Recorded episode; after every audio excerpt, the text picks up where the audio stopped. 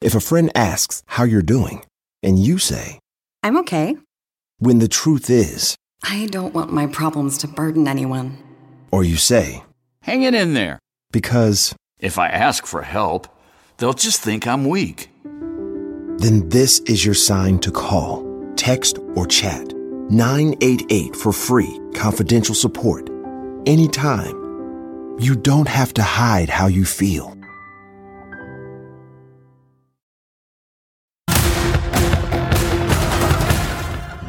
Tonight on the ReidOut, the Hunter Biden laptop. The Hunter Biden laptop story. The Hunter laptop. The Hunter Biden laptop. The FBI censorship. Protected free speech. An Orwellian ministry of truth. Sounds like a shakedown, doesn't it, Director? Wray before the Republican controlled House Judiciary Committee immediately goes off the rails with an unhinged bombardment of all the old festering conspiracy theories. Also tonight, Iowa Republicans pass a draconian abortion ban, not even allowing a clear cut exemption for raped children. Plus, the U.S. military is the latest target of the right wing culture wars, with Senator Tommy Tuberville blocking military promotions. And now a school district is banning the military memoir Jarhead. Author Anthony Swofford joins me tonight. But we begin tonight with the ongoing efforts by Donald Trump's MAGA minions in Congress to go to bat for their dear leader, acting not as representatives of the American people, but as an extension of the defense team for the twice impeached, twice indicted former president. You may remember that one of Trump's most loyal followers in the House, Jim Jordan, made it very clear last summer that defending Trump was going to be their top priority, with just one goal in mind if they took the House in the midterms. All those things need to be investigated just so you have the truth. Plus, that will help frame up the 2024 race when I hope and I think President Trump is going to run again, and we need to make sure that he wins. And there it is. We need to make sure that he wins. And keeping to his word, House Republicans have made every attempt to do just that. In the past six months, we've seen House Republicans hold hearings attacking the prosecutors investigating Donald Trump, including Manhattan District Attorney Alvin Bragg. They formed the sham weaponization of the federal government subcommittee to go after the so-called deep state. And almost no interview with any of these House members would be complete without an unhinged attack on Biden and his family. And yet, they are the ones shouting from the rooftops that it's the Democrats who are weaponizing the government. That brings us to today where Jim Jordan wore his hat as the ringleader of the House Judiciary Committee's circus, masquerading as a congressional hearing with FBI Director Christopher Wray, a registered Republican who was nominated to the job by Donald Trump in 2017, at which time Trump called him a man of impeccable credentials. Republican theatrics at these House hearings tend to be so hilariously dumb, they become viral TikTok hits. But there was nothing funny about the hearing today. In fact, quite the opposite. Republican members not only went on the attack against the FBI and Wray, but they openly aired bizarre right wing conspiracy theories, like that January 6th was possibly an FBI setup, and that the pipe bomb found outside DNC headquarters on January 6th might have been a false flag. Thankfully, Wray was prepared. The American people fully understand that there is a two tier justice system that has been weaponized to persecute people based on their political beliefs, and that you have personally been weapon- that you have personally worked to weaponize the FBI against conservatives. Well, first off, I would disagree with your characterization of the FBI and certainly your description of my own approach. Uh, the idea that I'm biased against conservatives uh, seems somewhat insane to me, uh, given my own personal background. Your job is to review what they do. Your job is to protect the American people from a tyrannical FBI storming the home of an American family. I, I could not disagree more with your description of the FBI as tyrannical. You seem deeply uncurious about it, don't you? Almost suspiciously uncurious. Are you protecting the Bidens? Absolutely not. The FBI well, does you not answer the has que- no hold interest on. in You won't answer the question about whether or not that's Joining me now is Peter Strzok, former FBI counterintelligence agent, and Michael Steele, former RNC chair, MSNBC political analyst, and host of the Michael Steele podcast. Uh, where to begin? Uh, Peter, you know, when Christopher Wray says my own personal backgrounds, he means he's a Republican, right? He's a conservative Republican who was nominated by Donald Trump, who only has the job because Donald Trump gave it to him and praised him when he gave it to him. I just wonder what you, as a former FBI official, made of watching this spectacle in which Republicans berated another Republican because of what he's not MAGA enough. Yeah, uh, it was really good to see, I think, a little bit of a hard edge coming from Director Wray. I mean, the fact of the matter is, you know, when these crazy conspiracy theories are thrown out there, it is important for people in leadership positions at DOJ and certainly at the FBI to speak out.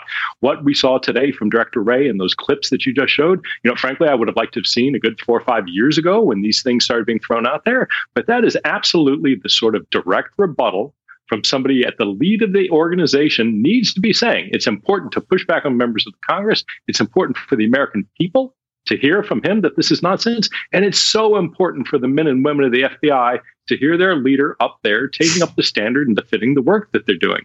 It's been a long time coming. And frankly, I was very glad to see it. I mean, obviously, Christopher Wray was prepared for this, Michael Steele, but I mean, there is some irony here, right? I mean, there was a time when the FBI actually was kind of politicized. I mean, during J. Edgar Hoover, like they literally told Dr. King to kill himself. They you know, said the civil rights movement were all communists. Um, they uh, went after and surveilled not only Dr. King, but Fred Hampton, who they essentially got killed, not even essentially, um, orchestrated the raid that got him murdered, falsely convicted Black Panther Geronimo Pratt of murder. I could go on. Uh, planted a story that actress Jean Seberg was pregnant by a Black Panther, leading for her to kill herself, which is what, again, they wanted King to do.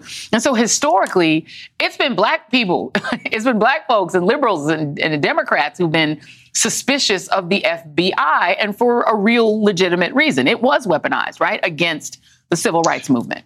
Now, it, what it, you have, was- if you look at the polls, well, just one second, what do you have when you look at the polls, Michael, is that it, now it's Republicans who don't trust the FBI. The favorability among Democrats is 79%. I don't have it broken down by race, but that is some ironic stuff, uh, Michael Steele, because it's well, now. It, it is, yeah. yeah, no, it is ironic. And it is the kind of stuff that just really makes you want to reach for a nice gin and tonic and just sit back and muse on it, um, which I'm going to do right after this segment. But you would need an answer now, and the answer is not a complicated one. You're absolutely right. the The uh, FBI did have notorious behavior uh, in the past. It, it was born out of the McCarthyite uh, period uh, in our history, going all the way even further back to when uh, J. Edgar Hoover took over and using it as his own sort of form of weaponization against members of Congress, et cetera but they reformed themselves. And the country, when they found out, was appalled. And the, and the FBI, uh, now for over a generation, has cleaned up its act, recognized this role in an important service to the country. What is ironic is that the very Republicans who would argue for that FBI are the ones who have turned against it uh, and and has has looked at uh, the the steps that the FBI has made, and, and more in a particular way. I don't know how the men and women who serve uh, in the agency uh, look at the the Hill anymore and think these individuals have their back because they don't, and they're against them. They're against them. Why? Because Donald Trump told them to be. Yeah. That's how lame they are. That's how lame Jim Jordan is. He does, he can't put the sentence together on his own. It's got to be placed in his mouth by Donald Trump because the facts belie the very sentence that comes out of his mouth about the FBI protecting the Bidens, the FBI, you know, in some um, conspiracy. When you're talking about noted conservatives who hold the position of director, you know, now suddenly uh, using the institution, and, and you go back to even the into the election, and you have them, you know, talking about how the FBI helped Hillary Clinton. I'm like, were y'all in the same room when that when those facts? I don't think Hillary thinks she got help made public.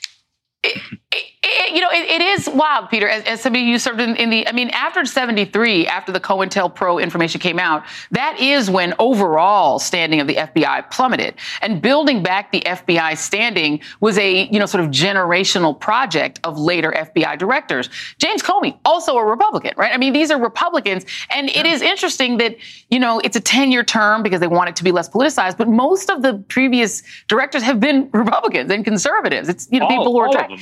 And they're the oh. police, oh. right? They want to now defund the police. So now they're saying they're the ones saying defund the federal police. I want to just ask you about this because you've been you were an investigator there.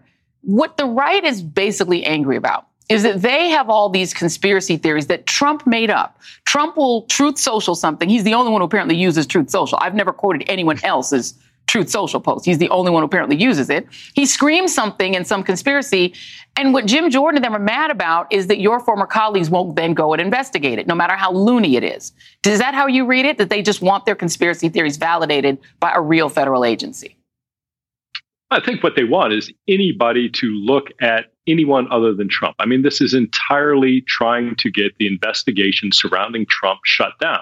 There is nothing about the organization other than the fact that they are looking at Trump. You know, Drew, I was struck listening to some campaign audio of Donald Trump in 2016 lionizing praising Jim Comey and the FBI and the work they were doing that was going to lead to Hillary Clinton's indictment. and that if she was indicted, she should step down because there's no way as a candidate under indictment she should be running. The FBI were heroes in the fall of 2016. The only thing that's changed, the only thing that's changed is that Donald Trump's repeated criminality has come under investigation by the FBI and by other law enforcement entities. And that is what has char- made this sudden pivot you know this this radical upside down. I mean, the organization I spent more than 20 years there. It is a deeply conservative organization, and you know Michael's absolutely right, and you are. The amount of things that have changed post Hoover have been remarkable, but it is still a very conservative organization. So this is entirely upside down. It's entirely to protect Trump. Let, let, let me cue Ted Lieu because he made exactly that point. Here he is at the hearing. What these facts show is we don't have a two tiered system of justice. We have one Department of Justice that goes after criminals regardless of party ideology. All of these folks were convicted under the administrations of three separate Republican attorneys general. It is not the fault of the FBI that Donald Trump surrounded himself with criminals. Donald Trump brought that upon himself. And Michael Steele, what he did before that is he went through uh, Roger Stone, Elliott Broidy, Michael Cohen, Paul Manafort, Rick Gates, and George Papadopoulos, all convicted and investigated by Republican prosecutors. The end. It's not the FBI's fault that Donald Trump surrounded himself with people who wound up in prison. And that's the part that causes the Jim Jordans to choke. Because at the end of the day, that truth is what is stuck in their throats that these individuals uh, worked for a president uh, who were picked by that president. That individuals like Jordan and others in leadership, you know, approved of, applauded, said nothing about. And then when the house of crime is exposed, right, they're left uh, sitting there going, What happened? How did that? now we got to go out and try to explain this. And that's where Peter's exactly right. That's where it runs up against the the, the reforms that the uh, FBI have made, the reforms we've seen at Justice Department. I mean, you look at you look at the Attorney General. You know, you got you got Barr and others out there who were all gun ho, we we're ready to do, and then all of a sudden, when the criminality started, they were like, "Wait a minute, check, please." and by the way, by the way, if there had been criminality in the Biden family, if anyone was going to be willing to yes. jail a Biden, it was Barr. And he didn't yeah, do it. He wound up really jailing Cohen because Cohen did something for Trump. Even some of them who went to jail went to jail because they did stuff for Trump, stuff he wanted them to do. That's not anybody's fault but Donald Trump. Right. And not the FBI's fault. Sorry. Uh, Peter Strzok, right. Michael Steele. Michael Steele, go get your gin and tonic. Thank you very much for being here. We're sorry to keep you from it for so long. Thank you very much. Coming up next on the ReidOut, a six week abortion ban backed by Christian fundamentalists is headed to the desk of Iowa Governor Kim Reynolds, who says she will sign it despite its overwhelming unpopularity. The ReidOut continues after this.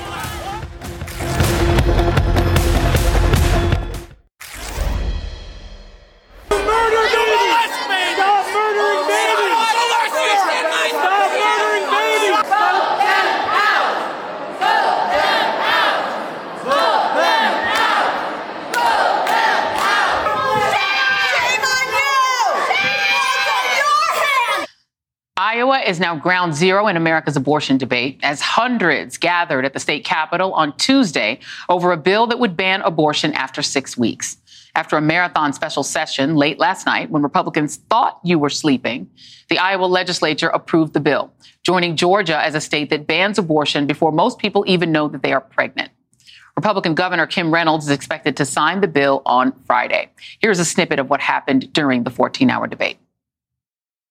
Everyone is free not to have sex. If they're not prepared to have a baby, they shouldn't have sex.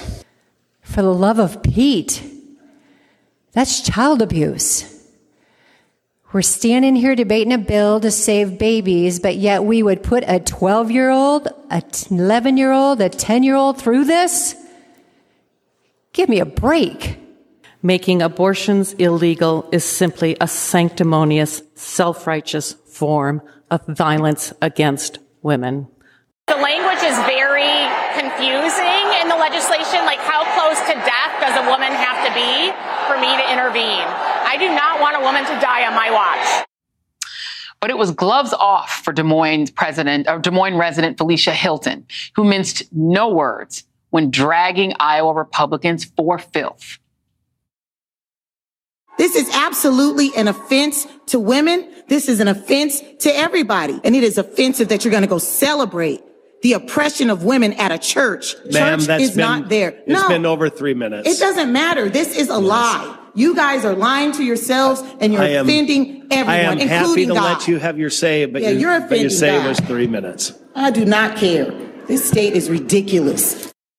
Joining me now is the woman you just heard, Felicia Hilton, a pro choice supporter from Des Moines, Iowa, along with Dr. Emily Boevers, an OBGYN also in Iowa. Thank you both for being here. Uh, Miss Felicia Hilton, I'm just going to let you talk more because I, I, we, we saw a little bit more of your remarks. And I know part of your issue, too, was that this supposedly pro life state, the governor just signed a bill making it harder for people to get food, for people to get SNAP benefits. So they ain't that pro life. So I'm going to let you talk.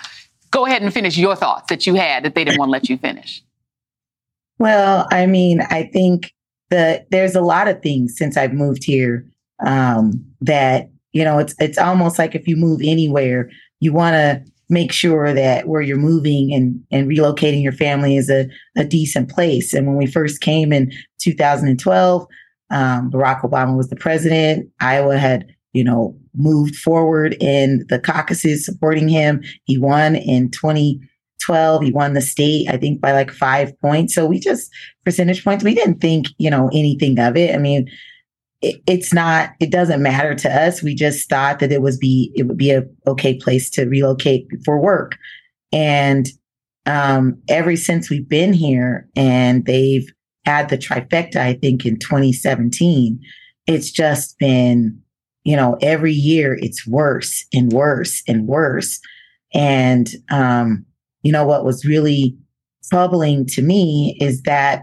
uh, SNAP bill, that eligibility bill, where they're, you know, going along with these outside groups that people need to have work requirements and prove all these things and be investigated over and over and over.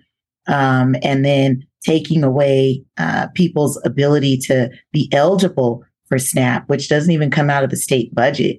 Yeah. And so it was it was that and then it was the fact that they didn't sign this child labor bill that they passed at the church. That bill allows for 16 and 17 year old children to serve alcohol in bars because it serves food. I mean oh really?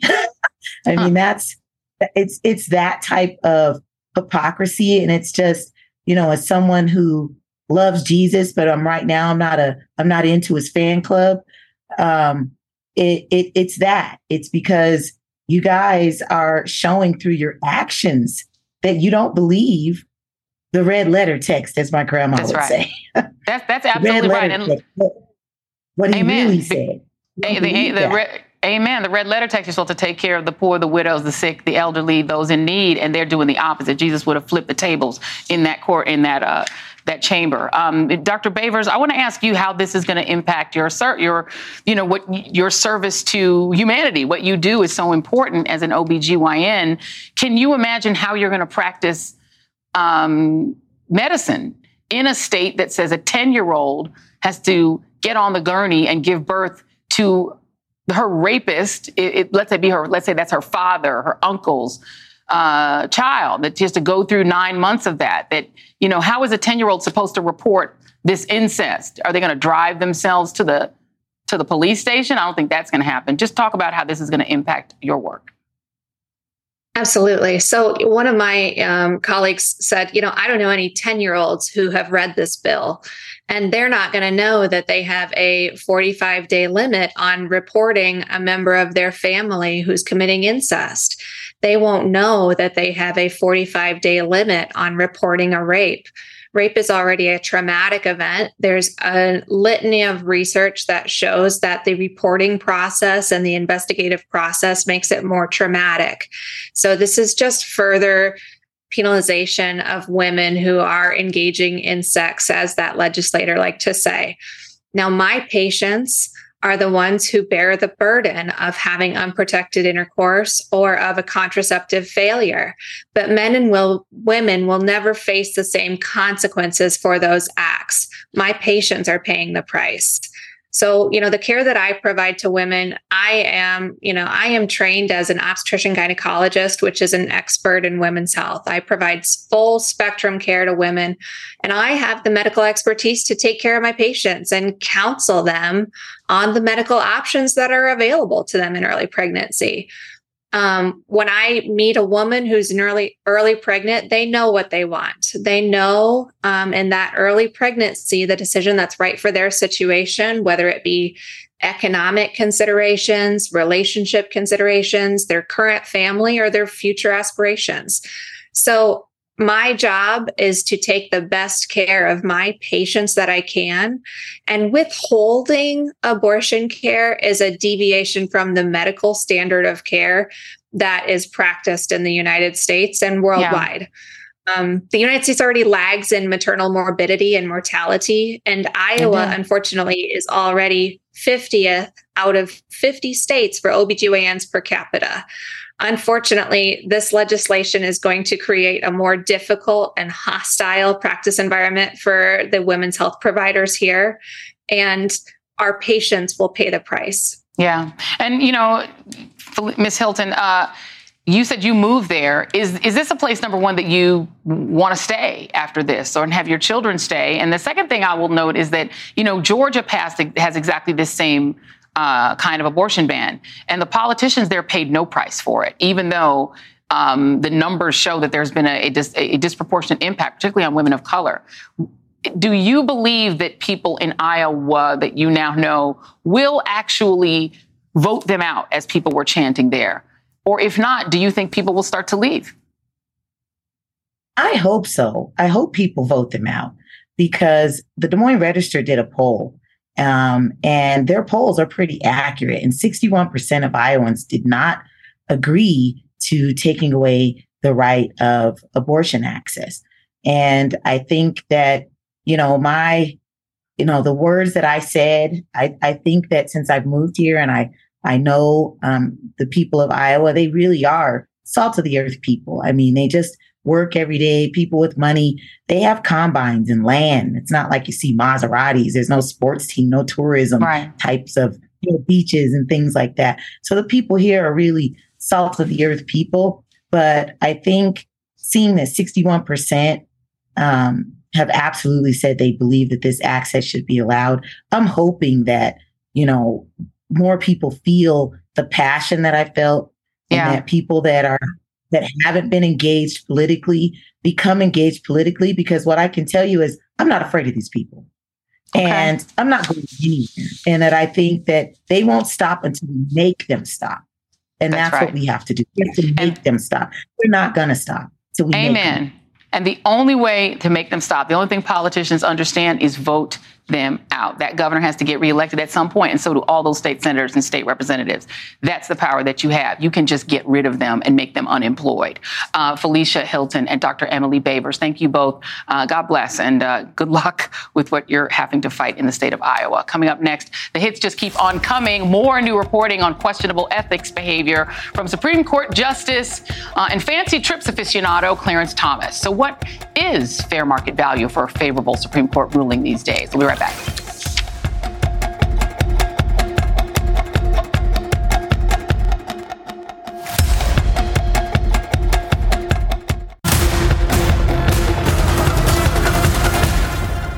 Another day, another Supreme Court drama. The Guardian is reporting that lawyers who had business before the Supreme Court paid money to a top aide to Justice Clarence Thomas.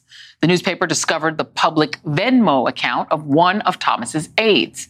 The aide's account seemed to show that he received seven payments in November and December of 2019 from lawyers who previously served as Thomas legal clerks. Upon further digging, The Guardian noted that it seemed that the purpose of each payment is listed as either Christmas party, Thomas Christmas party, CT Christmas party, or CT Xmas party, in an apparent reference to the justice's initials. Who are these folks enjoying these Christmas parties? Reportedly, there are people who have had successful business before the court, including someone who argued the affirmative action case, a former White House deputy counsel in the Trump administration, and the former Solicitor General of West Virginia, who had a key role in a case before the court that limited the EPA's ability to regulate greenhouse gases. One ethical expert did note that it was possible that the former clerks were paying their own party expenses and not expenses for Thomas. All of this comes on the heels of yet another explosive report by the New York Times about how Clarence Thomas gave unusual access to the Horatio Alger Association, a group of ultra wealthy individuals who dole out scholarships. One thing that might help resolve this deluge is a formal code of conduct, which the Supreme Court currently does not have. The Senate Judiciary Committee is looking to do something about that. They are set to mark up and vote on Senator Sheldon Whitehouse's Supreme Court Ethics, Recusal, and Transparency Act, which would require the justices to adopt a code of conduct among other things. And joining me now is Senator Sheldon Whitehouse of Rhode Island, a member of the Senate Judiciary Committee. Moments ago, he delivered a speech on the Senate floor about conservative activist Leonard Leo and his influence on the Supreme Court. Justice Samuel Alito specifically. Uh, and Senator Whitehouse, it's always great to see you. I just want to ask you to give us a condensed version of the speech that you just gave, if you would. Well, the speech basically points out that we are in a very peculiar environment at the Supreme Court with multiple right wing billionaires. Uh, by my count, we're up to six right wing billionaires who are in various ways uh, seeing to the care and feeding of so far two United States Supreme Court justices. I think this is the tip of an iceberg. A lot more investigation is required, but we're going to start work uh, this coming week on getting a law passed to try to make this all more transparent and make clear where it's absolutely wrong and shouldn't be done at all, even if you have to disclose it later. Well, I mean, the thing about it, I mean, even the Venmo thing, like, we don't know what they were Venmoing for, whether what they were paying for of these Christmas parties. But I think it's the perception that I think increasingly a lot of us have, and I'll just admit that I have, that what the Supreme Court, at least the conservative six, what they are is a little club with them and their billionaire friends and their former, uh, you know, clerks who work for some of these billionaire organizations that are coming in and they're all keying together, and then they just happen to get their way like 90% of the time in these court rulings. They're all working together together. It's the lawyer that's arguing the case is on the board of the Heritage Foundation and they're Leonard Leo's friend and they all vacation together. It is like an oligarchy. It's like this little oligarchy of a few dozen people are making the rules for the rest of us and we have to live with them. And it's not clear those rules are based on the Constitution. It might be based on this small group of rich people's preferences. Is there a, a law that you all could pass that would fix that? Because that's the perception a lot of people have. I think the thing that will fix that is proper investigation. And of course, that's the last thing these billionaires want. We've heard from the one billionaire's lawyer that he won't uh, answer our questions because it would violate separation of powers for us to ask this billionaire questions. It doesn't take much constitutional scholarship to know that separation of powers protects legislative branches of government from each other.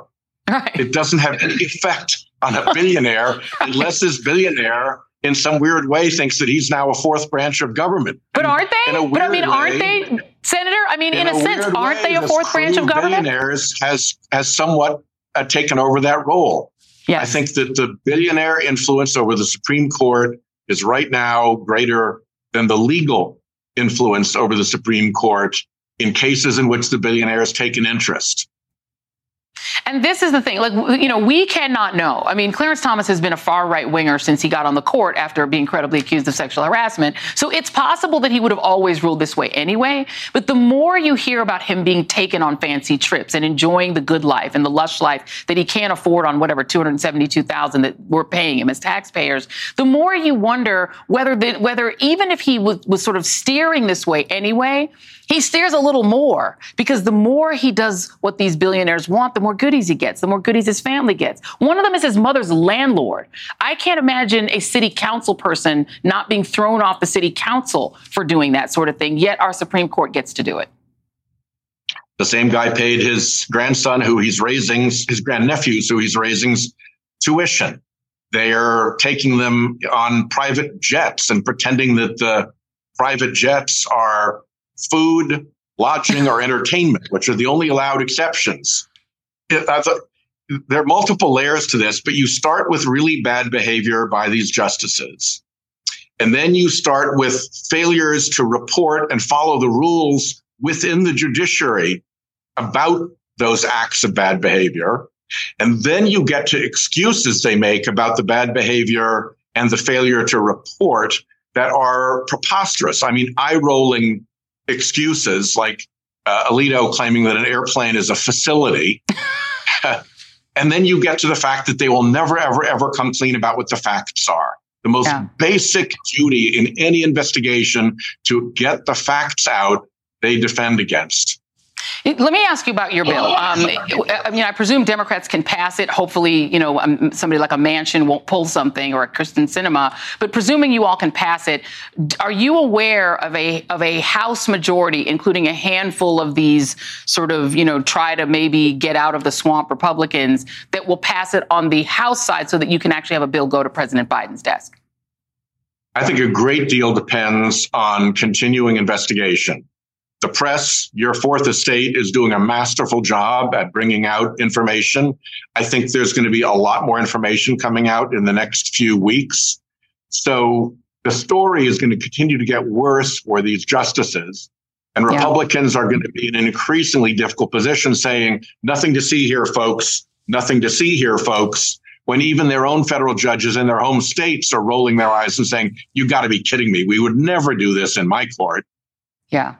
It is uh, it is a conundrum. Hopefully, well, or it could also be a voting issue in 2024. We shall see. There are a lot of Senate races oh, coming yeah. up. Senator Sheldon Whitehouse, uh, thank you, thank you very much. Please keep us posted on the progress of your bill. And still ahead, the U.S. military gets drafted into the right wing culture wars by a Republican putting his personal religious beliefs ahead of national security. Again, more next.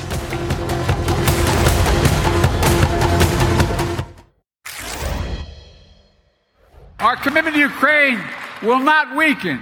We will stand for liberty and freedom today, tomorrow, and for as long as it takes. Putin still wrongly believes that he can outlast Ukraine. He can't believe it's their land, their country, and their future. And even after all this time, Putin still doubts our staying power. He's still making a bad bet. That was President Biden today delivering a key speech at the NATO summit in Lithuania, reaffirming the alliance's support for Ukraine after meeting with President Volodymyr Zelensky. The three day summit was largely seen as a success as NATO showed off its strength against Russia on the world stage, adding Sweden to the alliance, meaning NATO has expanded following Russia's invasion of Ukraine, which has to be Putin's worst nightmare. But even as President Biden is winning at NATO politics, here at home, he's fighting with one hand tied behind his back as Republican electeds use our country's military as a pawn in their culture wars. Today, for example, the House began debating the annual defense bill that sets the military budget for the year, something that is usually passed easily on a bipartisan basis. However, that bill is now being held hostage by the far right Freedom Caucus, as some Republicans are threatening to withhold support unless they tack on amendments that combat wokeness in the military. That includes rolling back a Pentagon policy that helps service members travel out of restrictive red states to access abortion care, defunding the military's diversity, equity, and inclusion programs, and denying transgender troops medical coverage for transitioning. Meanwhile, Alabama Senator Tommy Tuberville, who needed three tries to understand what a white nationalist is, remains steadfast in his refusal to confirm any promotions to top military positions until the Pentagon agrees to essentially trap U.S. servicewomen in Gilead states like his when they have an unwanted pregnancy by not helping them afford to get out and get care. Which means, for the first time in 164 years, the U.S. Marine Corps is operating without a Senate confirmed commandant, something the nominee for the Joint Chiefs Chair has warned will have widespread impact. But Tuberville seems to think that controlling women's bodies is more important. That's right. The party that once billed itself as the number one supporter of the military has now decided that they'd much rather be using our troops as leverage in what they've dubbed the war on woke, which is really just code for a war on history, black and LGBTQ folks, and women's bodily autonomy. And their chosen strategy for fighting this war has been book bans. Republican controlled states and counties across the country are stripping school libraries of any book that might include some of these woke themes, which is basically anything that mentions racism or sexuality. But now they've expanded their target to a book that's about an actual war. Jarhead, a veteran's best selling memoir detailing his experience in the Gulf War in the 90s, has now been banned at a high school in Ottawa County, Michigan removed from the school library after being deemed an extremely violent, vulgar, pornographic diatribe. The author of that book, Anthony Swofford, is calling the move by the Michigan School Board idea censoring madness. And he joins me next. In the memoir Jarhead, author Anthony Swofford details his experience as a Marine in the Gulf War, including the sometimes uncomfortable and ugly truths about what it is like fighting overseas. That book is now banned at a high school in Michigan, just the latest casualty in the rights culture wars. In response, Swofford penned a scathing op ed in the Daily Beast, writing in part, I wanted my book to teach young people things about war I hadn't been taught uh, or hadn't wanted to learn when I was a 17 year old looking to escape a dull suburban life that felt like a prison. I wrote an honest book, and I thought that that honesty would be the book's spine and help sustain it in the world. That 20 years later, a politically stacked school board can, over a matter of a few months and a two hour meeting, cancel access to my work and the experiences of me and my fellow Marines feels deeply un American. Joining me now is Anthony Swofford, Gulf War veteran and author of Jarhead, really one of the most famous books for young readers um, that is about the subject of war. And Anthony, thank you for being here. Um, I was shocked when I read the Daily Beast piece that your book was chosen. It's not a book about LGBT issues, it's not about Black history. How in the world did your book get caught up in this? Well, I, I think um, you know a school board uh, was stacked with people who are uh, you know far right of center, um, with the intention to you know uh, sculpture you know the, the, culture that their kids are exposed to in certain ways, and um, in, in, the fall, my they they they instituted a policy where basically any member of the community could put up put up a book to be banned, and apparently for some reason Jarhead was the first on someone's list um, you know, the books have been out for 20 years. It hasn't yeah. really changed much, but the culture has changed.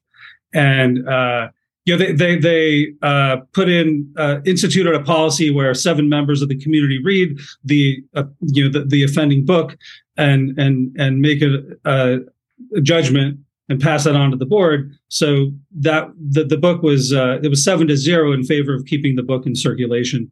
And then when it went to the full board, uh, the, the, four new members who were who were from the sort of extreme right voted four to three to ban the book. So they didn't yeah. listen to uh, the committee that they put together.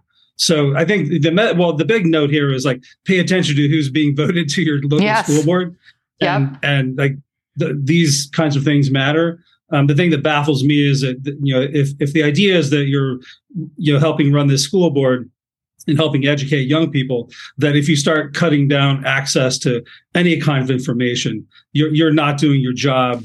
You, you're you're actually harming your students. You're not helping them. I mean, and the thing is, the irony is, you know, those same high school students are the age that the very next year after they graduate high school, they might end up in the military. So they might actually be having the experiences that you're describing in your book, but they're saying they're too young to read about it. And they're acting as if kids have never heard swearing, you know, that they've never seen violence. Have they seen a movie? I mean, the idea that Jarhead, a book that is about experiences of the age of a little bit older than the kids in high school, to me is mind blowing that somebody would think it's inappropriate.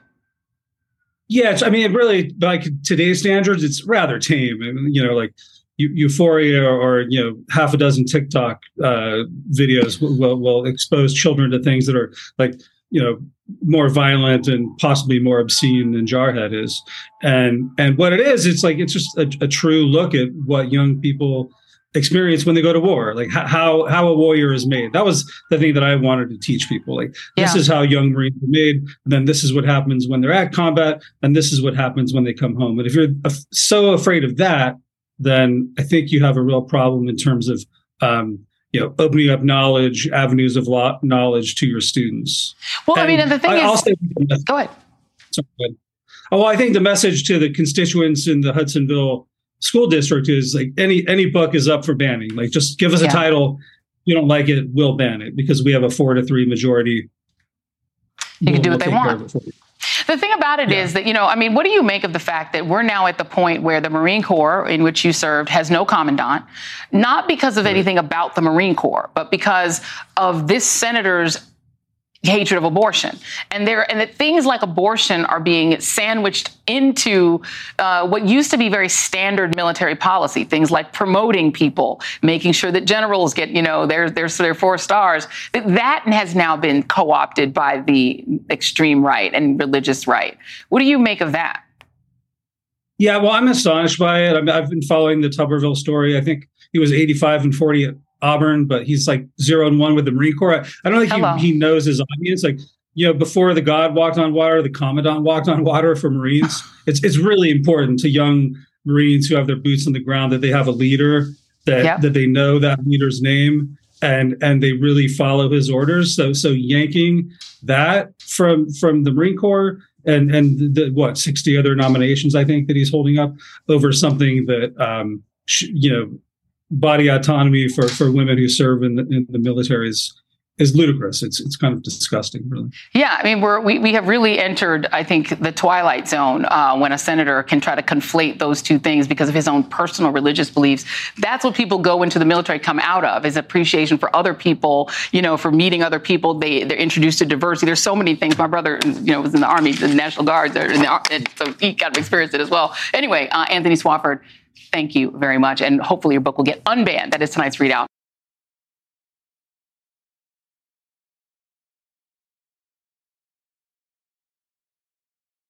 Why are smart businesses graduating to NetSuite by Oracle? Because NetSuite eliminates the expense of multiple business systems by consolidating your operations together into one.